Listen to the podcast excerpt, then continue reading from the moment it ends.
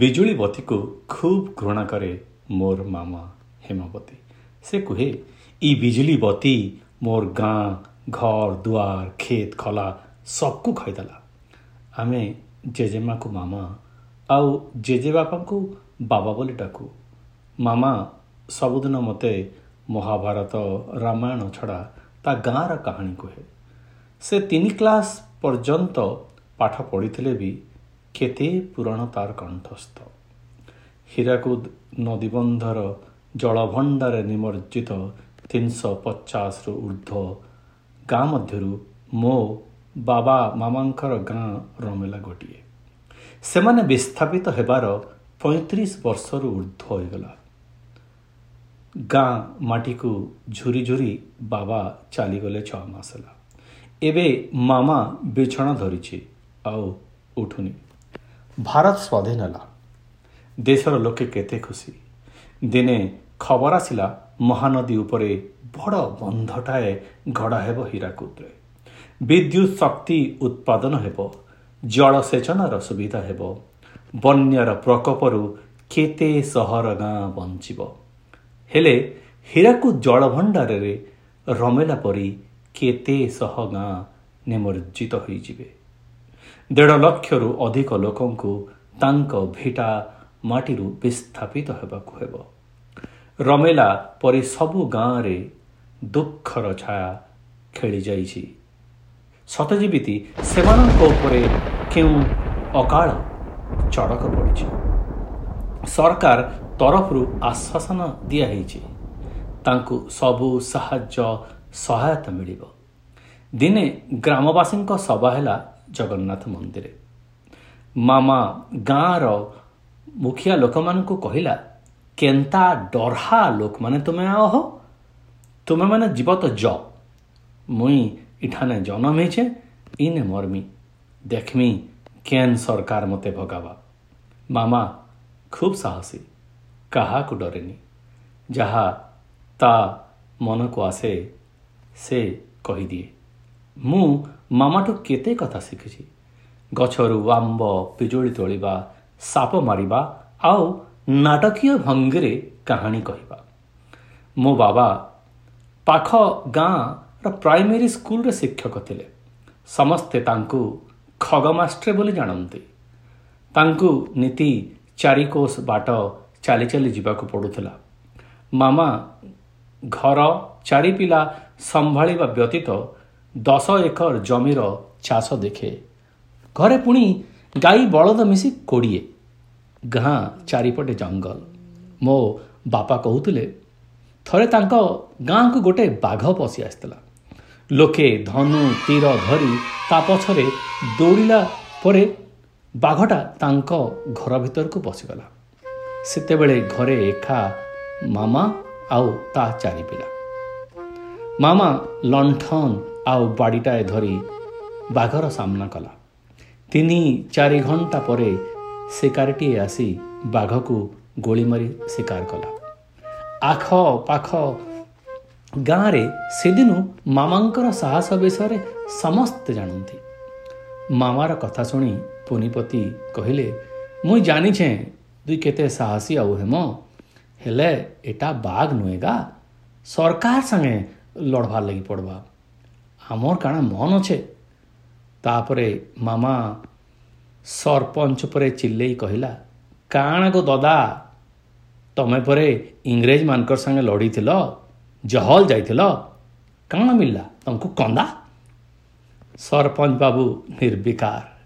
କିଛି ସମୟ ପରେ କହିଲେ ହେମ ବୁଇ ଦେଶର ଭଲ ହେବା ଡ୍ୟାମ୍ଟା ହେଲେ ବିଜଲି ବତି ଲାଗ୍ବା ସବୁଆଡ଼େ ସମ୍ବଲପୁର କଟକନେ ମହାନଦୀ କାଠଯୋଡ଼ିର ବଢ଼ିର ପ୍ରକୋପ କମିଯିବା ଗା ମାମା ତାଙ୍କର କଥା କାଟି କହିଲା ଆମକୁ କାଣା ମିଲବା କହ ଗୋ କେନ୍ କଟକର ଲୁକକୁ ବଚାବାର ଲାଗି କାଣା ଆମର୍ ଘର ଦୁଆରକେ ବୁଡ଼ାଇ ଦେବେ? ଆମେ କାଣା ସ୍ୱାଧୀନ ନୁହଁ ଇ ଦେଶେ? ତମେମାନେ ଯେ ଯିବ ଜ ଘର କ୍ଷେତ କଲା ମୋର୍ ଗାଏ ବଲଦ ମୋ ଜଗନ୍ନାଥ ଗୁଡ଼ି ଛାଡ଼ିକିରି ମୁଇଁ ନାଇଁ ଯାଏ ମାମାର ସଂସାର ଏଠି ପାଖର ଗୋଟେ ଗାଁରେ ସେ ଜନ୍ମ ହୋଇଥିଲା। ତା ପାଇଁ ସମ୍ବଲପୁର କଟକର ମହତ୍ଵ କ'ଣ? ତା ପରଦିନ ସରକାରୀ ଅଫିସର ଆସିଲେ। ମନ୍ଦିର ସାମ୍ନାରେ ବସି ଗାଁ ଲୋକମାନଙ୍କୁ ବୁଝେଇଲେ। ଜମି କିଣିବା ଘର ତୋଳିବା ପାଇଁ ସମସ୍ତଙ୍କୁ ପ୍ରଚୁର ଟଙ୍କା ଦିଆଯିବ ନୂଆ ଜାଗାରେ ସେମାନେ ସୁରୁଖୁରୁରେ ନୂଆ ଜୀବନ ଆରମ୍ଭ କରିପାରିବେ। ଏଠି ମଫସଲରେ କ'ଣ ଅଛି? ବଡ଼ ଗାଁ କିମ୍ବା ସହରରେ ସେମାନେ ରହିପାରିବେ। ସେମାନଙ୍କ ଉପରେ ବି ପାଟି ତୁଣ୍ଡ କଲା ମାମା। ସେମାନେ ତାକୁ ବୁଝେଇବାକୁ ଚେଷ୍ଟା କଲେ କିଛି ଚିନ୍ତା କରିବାର ନାହିଁ। ବାବାଙ୍କ ବଦଳି ହୋଇଯିବ ଏକ ଭିନ୍ନ ସ୍କୁଲକୁ। ବଡ଼ ଜାଗାରେ ପିଲାମାନେ ଭଲ ପାଠ ପଢ଼ିପାରିବେ ଆଉ ସପ୍ତାହ ପରେ ତାଙ୍କୁ ଛାଡ଼ିବାକୁ ହେବ ତାଙ୍କର ଗାଁ। ବଡ଼ କଷ୍ଟରେ ରାଜି ହେଲା ମାମା ଗାଁ ଛାଡ଼ିବା ପାଇଁ। ସେତେବେଳେ ତ ବସ୍ ଟ୍ରେନ୍ର ସୁବିଧା ନଥିଲା। କେତେ ବା ଜିନିଷ ନେଇପାରିବେ ସେମାନେ ସାଥିରେ। ସେ ଯୌତୁକରେ ଆଣିଥିବା ଲୁହା ବାକ୍ସ ଆଉ ଦୁଇ ତିନିଟା ମୁଣିରେ ତାର ଗହଣା କଂସା ବାସନ ଲୁଗାପଟା ଯାହା ପାରିବ ପୂରେଇବା ଆରମ୍ଭ କଲା। କାଲି ସକାଳେ ଛାଡ଼ିବାକୁ ହେବ ଗାଁ ସେମାନଙ୍କୁ। ସବୁ ଲୋକେ ଜଗନ୍ନାଥ ମନ୍ଦିର ସାମ୍ନାରେ ବସି ଶୋକ କରୁଛନ୍ତି ତାଙ୍କର ଗାଁର ଅକାଳ ମୃତ୍ୟୁର। ମାମା ବି ଥୟ ହୋଇ ବସିପାରିଲାନି କେଠି? କେଉଁଠି? ତାର କ୍ଷେତ ଆଡ଼େ ଟିକେ ବୁଲି ଆସିଲା। ଏ ବର୍ଷ ତ ଖୁବ୍ ଭଲ ଫସଲ ହେଇଛି। କେମିତି ଲହଲହ ହୋଇ ହସୁଛନ୍ତି ଧାନ ଗଛ ଗୁଡ଼ା ସତେ ଯେମିତି ଉପହାସ କରୁଛନ୍ତି।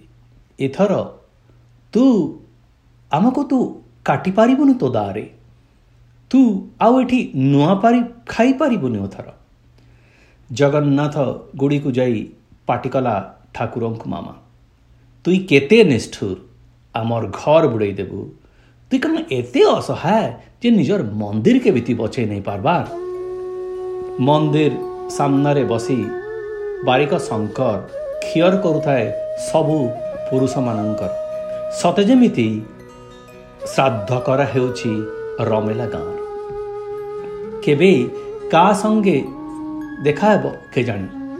ସମସ୍ତେ ଭିନ୍ନ ଭିନ୍ନ ଜାଗାକୁ ନିର୍ବାସିତ ହେଉଛନ୍ତି। ବାବାଙ୍କର ଝାରସୁଗୁଡ଼ା ପାଖରେ ଥିବା ଏକ ସ୍କୁଲକୁ ବଦଳି ହୋଇଯାଇଛି। ମାମା ତ କେବେ ବାହାରକୁ ଯାଇନି ତା ମନରେ କେତେ ଯେ ଉତ୍କଣ୍ଠା ସନ୍ଧ୍ୟାରେ ଯାଇ ଗାଈ ଗୋରୁମାନଙ୍କୁ ଶେଷଥର ପାଇଁ ଖାଇବାକୁ ଦେଲା। ତା ପ୍ରିୟ ଗାଈ ଗୁରୁବାରୀ ଆଉ ତା ବାଛୁରୀ ବୁଧୁକୁ କୁଣ୍ଡାଇ ଧରି ଧରି କୁଣ୍ଡାଇ ଧରି କାନ୍ଦିଲା। ଏମାନେ ବି ତା ପରିବାର। ଏମାନଙ୍କୁ ଛାଡ଼ି ଚାଲିଯିବେ ସେମାନେ।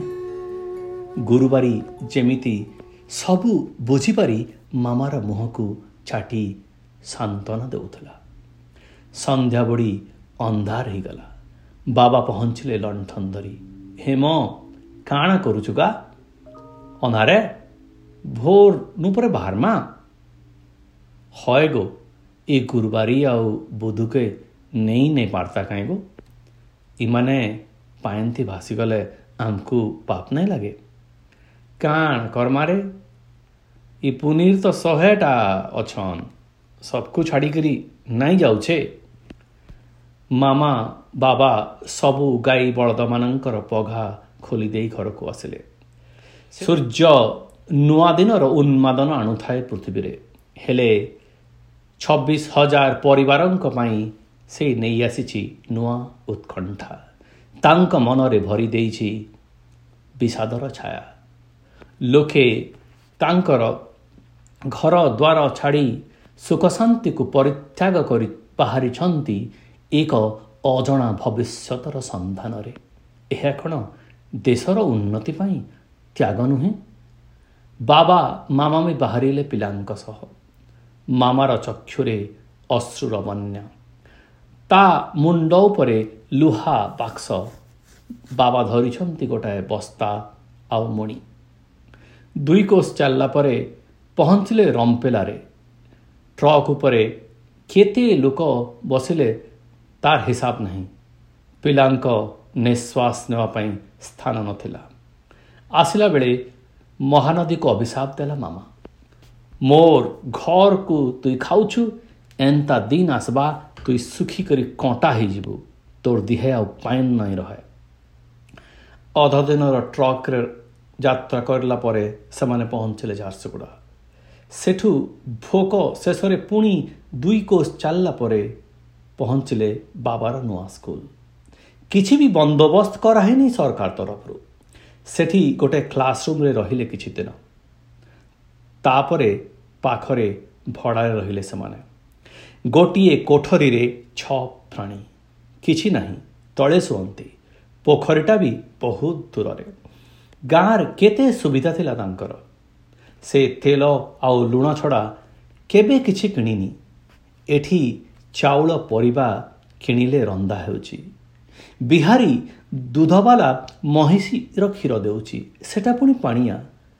ମାମା ତା ଗୁରୁବାରୀ କଥା ମନେ ପକାଏ। ତା ବାଡ଼ିର ସଜନା ଅମୃତଭଣ୍ଡା ଆମ୍ବ ପିଜୁଳି ଗଛକୁ ଝୁରୁଥାଏ ପ୍ରତିଦିନ। ଏପର୍ଯ୍ୟନ୍ତ ସରକାରଠୁ କିଛି ସହାୟତା ମିଳିନାହିଁ। ବାବାଙ୍କର ଶିକ୍ଷକ ଚାକିରିରେ ଦରମାରେ ଯେତିକି କଷ୍ଟରେ ଚଳିଛନ୍ତି ସେମାନେ ଖାଲି ଜାଣିଛନ୍ତି। ମାମା ସାହି ପଡ଼ିଶାଙ୍କୁ ତାଙ୍କ ଗାଁ କଥା କୁହେ। ଦିନେ ଜଣେ ପଡ଼ୋଶୀ କହିଲା ଏ ବୁଢ଼ୀ ଅଞ୍ଚଳ ଲୋକମାନେ କେତେ ଭାଉରେ? ଯେତେବେଳେ ଦେଖିଲେ କହିଲେ ଆମର ଇଟା ଥିଲା ସେଟା ଥିଲା। ଇ ଛନ୍ତକ ତ ଖଡ଼ ଯୋଡ଼େ ନୁହେଁ ଘିନି ପାରନ୍। ପୁଣି ସତରେ ନୂଆ ପରିଚୟ। ବୁଢ଼ୀ ଅଞ୍ଚଳର ଲୋକ। ସେମାନେ ସତେ ଯେପରି ନିଜ ଦେଶରେ ସେମାନେ ବିଦେଶୀ ପାଲଟି ଯାଇଛନ୍ତି। ସେଦିନୁ ବାହାର ଲୋକଙ୍କୁ ମାମା ତା ଗାଁ ତା ଘର ବିଷୟରେ କହିବା ବନ୍ଦ କରିଦେଲା। ପଣ୍ଡିତ ନେହେରୁ ଆସି ହୀରାକୁଦ ବନ୍ଧକୁ ଦେଶକୁ ଉପହାର ଦେଲେ। ସବୁଠି ବିଜୁଳି ଆସିଲା। ସବୁ ଜାଗାରେ ଖେନାଲ ଆସି ଜଳସେଚନର ବ୍ୟବସ୍ଥା ହେଲା। ସେଠି ଚାଷୀମାନେ ଖୁସି। ହେଲେ ବୁଢ଼ୀ ଅଞ୍ଚଳ ଲୋକଙ୍କର ଥଇଥାନ ପାଇଁ ଦିଆହେଇଥିବା ପ୍ରତିଶ୍ରୁତି କେବଳ ଫାଇଲରେ ରହିଗଲା। ସରକାରଠୁ ଘର ତୋଳିବା ପାଇଁ ଯେତେ ଟଙ୍କା ମିଳିଲା ସେଥିରେ ଗୋଟେ କାନ୍ଥ ତୋଳିବା ଅସମ୍ଭବ। ଦଶ ଏକର ପାଇଁ ଯେତେ ଟଙ୍କା ମିଳିଲା ସେଥିରେ ଗୋଟେ ଏକର ଚାଷ ଜମି କିଣିପାରିଲେ ସେମାନେ। ବେଳେବେଳେ ଅନ୍ୟ ବୁଢ଼ୀ ଅଞ୍ଚଳ ଲୋକଙ୍କ ସହ ସେମାନଙ୍କ ଦେଖା ହୁଏ। ସମସ୍ତେ ଏମିତି ସଂଘର୍ଷ କରୁଛନ୍ତି ବଞ୍ଚିବା ପାଇଁ। ଯେଉଁମାନେ ବଡ଼ ବଡ଼ ଚାଷୀ ଥିଲେ ଏଠି ଚପରାସୀ କି ପୂଜାରୀ ଭାବରେ କାମ କରୁଛନ୍ତି। ହୀରାକୁଦ ଆଉ ମହାନଦୀ ଉପରେ ମାମାର ରାଗ କମି ନାହିଁ। ତା ରୁମ୍ରେ ସେ କେବେ ଲାଇଟ୍ ଜଳାଏ ନାହିଁ। ଏବେ ବି ଲଣ୍ଠନ ଲଗାଇ ରଖେ। ତାର ରାଗ ଏତିକି ଯେ ତା ଆଖିରେ ଗ୍ଲୁକୋମା ହୋଇ ତାକୁ ଆଉ କିଛି ଦେଖା ହେଉନି। ଲାଇଟ୍ ଜଳିଲେ ବି ତାର ପର୍ବାଏ ନାହିଁ କିନ୍ତୁ ସେ ଲାଇଟ୍ ଜଳାଇବା ପାଇଁ ମନା କରେ। ମୋତେ ତା ମନ କଥା ସବୁବେଳେ କହେ। କେତେ କଷ୍ଟ କରି ତା ପିଲାଙ୍କୁ ମଣିଷ କରିଛି ଝିଅମାନଙ୍କର ବାହା କରିଛି ବାବାଙ୍କ ସାଥିରେ ଚାରିଧାମ ଦିଲ୍ଲୀ କଲିକତାରୁ ବୁଲି ଆସିଛି। ହେଲେ ତାକୁ ତା ଗାଁ ରମିଲାକୁ ଛାଡ଼ି ଆଉ କିଛି ଭଲ ଲାଗେ ନା ଏବେ ବି ସେ ତା ଜଗନ୍ନାଥ ଗୁଡ଼ିକୁ ଝୁରୁଥାଏ। ତାହା ଗୁରୁବାରୀକୁ ନାଁ ଧରି ଡାକେ। କିଏ କହିଲା ଖରାଦିନେ ପରା ମହାନଦୀର ପାଣି କମିଗଲେ। ତାଙ୍କ ମନ୍ଦିରର ମୁଣ୍ଡି ଦେଖାଯାଏ ଦୂରରୁ। ସେ କେମିତି ଟିକେ ଦେଖି ଆସନ୍ତା। ଜଳଭଣ୍ଡାରରେ ମଝିରେ ପରା ଗୋଟେ ପାହାଡ଼ ଛୋଟ ଦ୍ୱୀପ ପାଲଟି ଯାଇଛି ସେଠି ପରା ଲୋକେ ଛାଡ଼ି ଆସିଥିବା ଅନେକ ଗାଈ ଗୋରୁ ଅଛନ୍ତି। ସେଠି କ'ଣ ତା ଗୁରୁବାରୀ କି ବୁଧୁ ଥିବେ କି? ବାବା ସରକାରଠୁ ନିଜର ପାଉଣା ପାଇଁ ତହସିଲ ଅଫିସ କୋର୍ଟ କଚେରୀ ଦୌଡ଼ି ଦୌଡ଼ି ସେପାରି ଚାଲିଗଲେ। ବାବାଙ୍କ ଚାଲିଯିବା ପରେ ମାମା ପୁରାପୁରି ଭାଙ୍ଗି ପଡ଼ିଲା। ଆଗରୁ ଆଖିରେ ଦେଖା ନ କଲେ ବି କେତେ ପିଠା ପଣା ମାଂସ ପୁରୁଗା ରାନ୍ଧି ପକାଏ। ବାବା ଗଲା ପରେ ତାର ରନ୍ଧା ବଡ଼ା ପୂଜା ପାଠ ବନ୍ଦ ହେଇଗଲା। ଦିନଯାକ ଖାଲି ତା ଖଟରେ ଶୋଇ ଖାସୁଛି ଆଉ ତା ଗାଁ ବିଷୟରେ ବେଳେବେଳେ ହେଉଛି। ତା ଘର ତା ବାଡ଼ି ତା ଗୁରୁବାରୀ ତା ଜଗନ୍ନାଥ ଗୁଡ଼ି କଥା। ଡାକ୍ତର ଆଶା ଛାଡ଼ି ଦେଇଛନ୍ତି ତାର ଠିକ୍ ହେବାର। ସେଦିନ ବାହୁଡ଼ା ଯାତ୍ରା ସନ୍ଧ୍ୟାରେ ମୁଁ ଆଉ କାକା ମାମାର ଖଟ ପାଖରେ ବସିଥାଉ। ସେ ମୋ ଆଡ଼େ ଚାହିଁ କହିଲା ଏ ବାବୁ ତୁ ଜଲ୍ଦି ବଡ଼ ହେଇକରି କଲେକ୍ଟର କି ମନ୍ତ୍ରୀଟେ ବନି ଜାଗା। ଇ ବୁଢ଼ୀ ଅଞ୍ଚଳର ଲୋକମାନଙ୍କର ସବୁ ଦୁଃଖର ସମାଧାନ କରିଦେବୁ। ମୋର ଇଞ୍ଜିନିୟର ବନିବାର ଇଚ୍ଛା ଥିଲେ ବି ମୁଁ ମାମାକୁ କେବେ କହିନି।